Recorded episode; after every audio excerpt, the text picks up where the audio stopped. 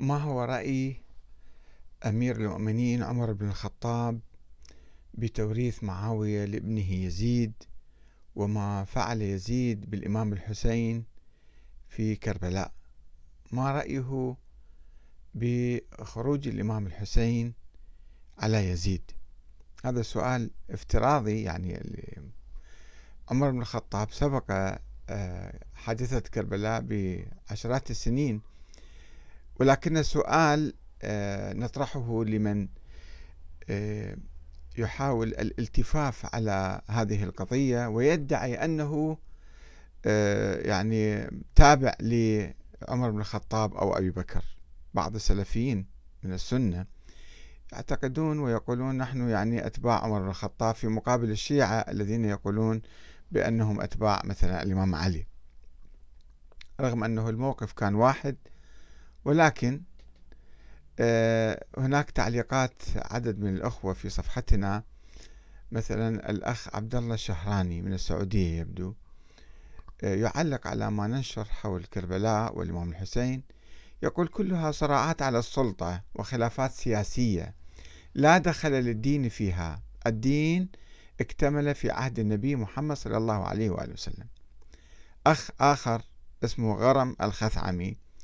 كتب ردا على موضوع نشرته بعنوان تعالوا نقتدي بالحسين ونحطم البدعة الأموية السياسية الدكتاتورية الوراثية كتب يقول تعالوا نقتدي بالرسول وجاء استشهد بهذه الآية قل إن كنتم تحبون الله فاتبعوني يحببكم الله ويغفر لكم ذنوبكم والله غفور رحيم وطبعا هي صراعات سياسية والصراعات السياسية مستمرة إلى اليوم.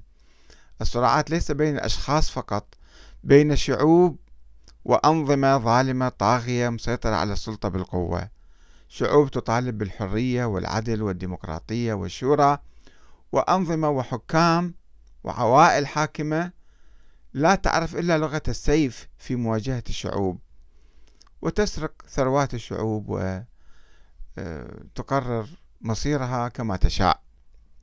وأجبت الأخ غرم قلت له نعم يعني الرسول صلى الله عليه وسلم عليه أكمل الدين. وأيضا يعني هو جابه المشركين وأسس للإسلام ولكنه لم يدخل تجربة مع الحكام الظالمين الذين يستولون على السلطة بالقوة ولم يقل شيئا يعني في مقابل هؤلاء. جاء الإمام الحسين لكي يفسر الدين تفسيرا صحيحا ويحافظ على حقوق الناس. يعني الدين ما هو؟ الدين اكتمل في زمن رسول الله. نعم كما يقول الأخ عبد الله الشهراني. والله سبحانه وتعالى يقول اليوم أكملت لكم دينكم وأتممت عليكم نعمتي ورضيت لكم الإسلام دينا. ولكن ما هو الإسلام وما هو الدين؟ هل الظلم من الدين؟ هل اغتصاب السلطة من الدين؟ من الإسلام؟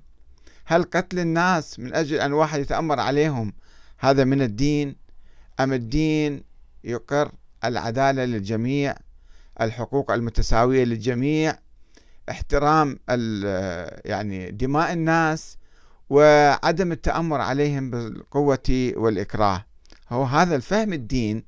الإمام الحسين فهم الدين شيء ومعاوية ويزيد والأمويون والحكام الطغاة إلى اليوم يفهمون الدين شيئا آخر. خلينا نجي إلى آه، الخلفاء الراشدين. الخليفة أبو بكر عندما آه، اختير في سقيفة بني ساعدة لم يفرض نفسه بالقوة على الناس وإنما عرض نفسه على المسلمين في المسجد النبوي الشريف. وجلس المسلمون حلقا يتداولون في الأمر ثلاثة أيام إلى أن قرروا بيعته البيعة العامة ولم يصبح خليفة بالبيعة الخاصة في سقيفة بني ساعدة. وعندما حكم هو كان يعتقد أنه قد استقى السلطة من الناس من المسلمين. ولم يكن يعتقد أو يقول بأن له حقا بأن يسيطر عليهم وأن يورث الخلافة لأبنائه مثلا. ولذلك عندما انتهى من حروب الردة آه، قال خطب قال قرب وفاته أيضا قال إن الله رد عليكم أمركم فأمروا عليكم من أحببتم. ولما فرغ من قتال أهل الردة قام في الناس خطيبا ثلاثة أيام يقول أقيلوني أقيلوني أقيلوني. يعني هو أخذ السلطة من عندهم ويطالب بهم أن يقيلوه. فقام إليه علي فقال يا أبا بكر لا نقيلك ولا نستقيلك. كما يذكر آه، القاضي آه، الهمداني في المغني في التوحيد والإمامة. آه، نجي إلى عمر بن الخطاب الذي يتشدق به الأمويون والسلفيون اليوم بأنهم سنة سنة خليفة عمر مثلا. يقول ويروون حديث أنه عليكم بسنتي وسنة الخلفاء الراشدين من بعدي. فما هي إذا صح هذا الحديث إذا صح هذا الحديث فهو يدين معاوية ويدين يزيد ويدين آه، آه، الذين يستولون على السلطة بالقوة والوراثة إلى اليوم. آه، يقول لا خلافة كان عمر يقول لا خلافة إلا عن مشورة. كما يذكر ذلك المتقي الهندي في كنز العمال. جزء خمسة صفحة أو حديث رقم 2354 ويقول أيضا من دعا إلى إمارة نفسه أو غيره من غير مشورة من المسلمين فاضربوا عنقه. أو في رواية أخرى فلا يحل لكم أن لا تقتلوه. هذا أيضا نفس المصدر حديث 2354 فبلغ عمر في آخر حجة حجة وهو بمنى أن رجلا قال لو مات عمر بايعت فلانا. فقال فوالله ما كانت بيعة أبي بكر إلا فلتة فتمت.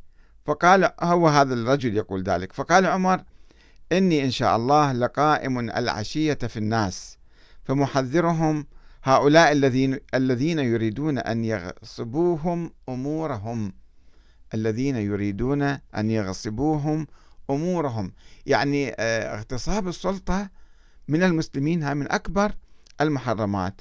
ولما وصل المدينة قام في أول جمعة فخطب خطبته الشهيرة آه، في شأن الخلافة فقال لقد كانت لقد كانت فلتة. نعم. فمن بايع رجلا من غير مشورة من المسلمين فلا يتابع. هو والذي بايعه تغرة أن يقتل. وقال أيضا آه، إن هذا الأمر في أهل بدر ما بقي منهم أحد ثم في أهل أحد ما بقي منهم أحد ثم في كذا وكذا وليس فيها لطليق ولا ولد طليق ولا لمسلمة الفتح شيء. يعني آه، شوفوا هذه ثقافة الخلفاء الراشدين. ثقافة المسلمين الأوائل الذين يفهمون الإسلام فهما جيدا. أما الطلقاء الذين استولوا على السلطة بعد ذلك فمنطقهم القوة والعنف والإكراه. المشكلة ليست في إكمال الدين المشكلة في تطبيق الدين.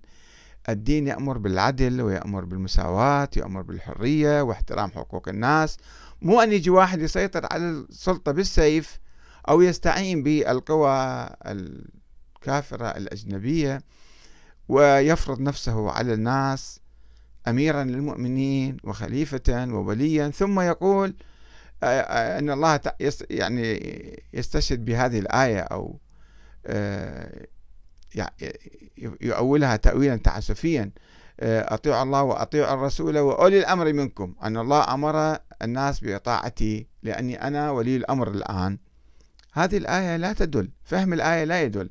فلذلك الإمام الحسين رفض هذا المنطق الأموي المنقلب على الخلافة المنقلب على المسلمين المنقلب على مبدأ الشورى واستجاب وكذلك أهل الكوفة أهل الكوفة وأهل العراق رفضوا المنطق الأموي فقرروا أن يختاروا إمامهم بأنفسهم واستدعوا الإمام الحسين لكي يكون إماما عليهم ثم حدث الانقلاب الأموي على أهل الكوفة واعتقلوا من اعتقلوا وقتلوا من قتلوا وشردوا من شردوا وفرضوا أنفسهم مرة, مرة ثانية بالقوة.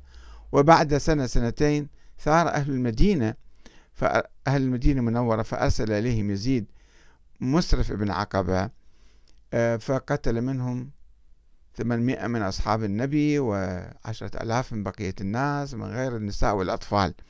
فهذا المنطق أدى إلى سلسلة حروب وسلسلة ثورات وعبر التاريخ الإسلامي وإلى اليوم هذا المنطق مستمر المنطق الأموي المنقلب على الإسلام والمنقلب على آه، الخلفاء الراشدين وعلى ثقافتهم وعلى منطقهم.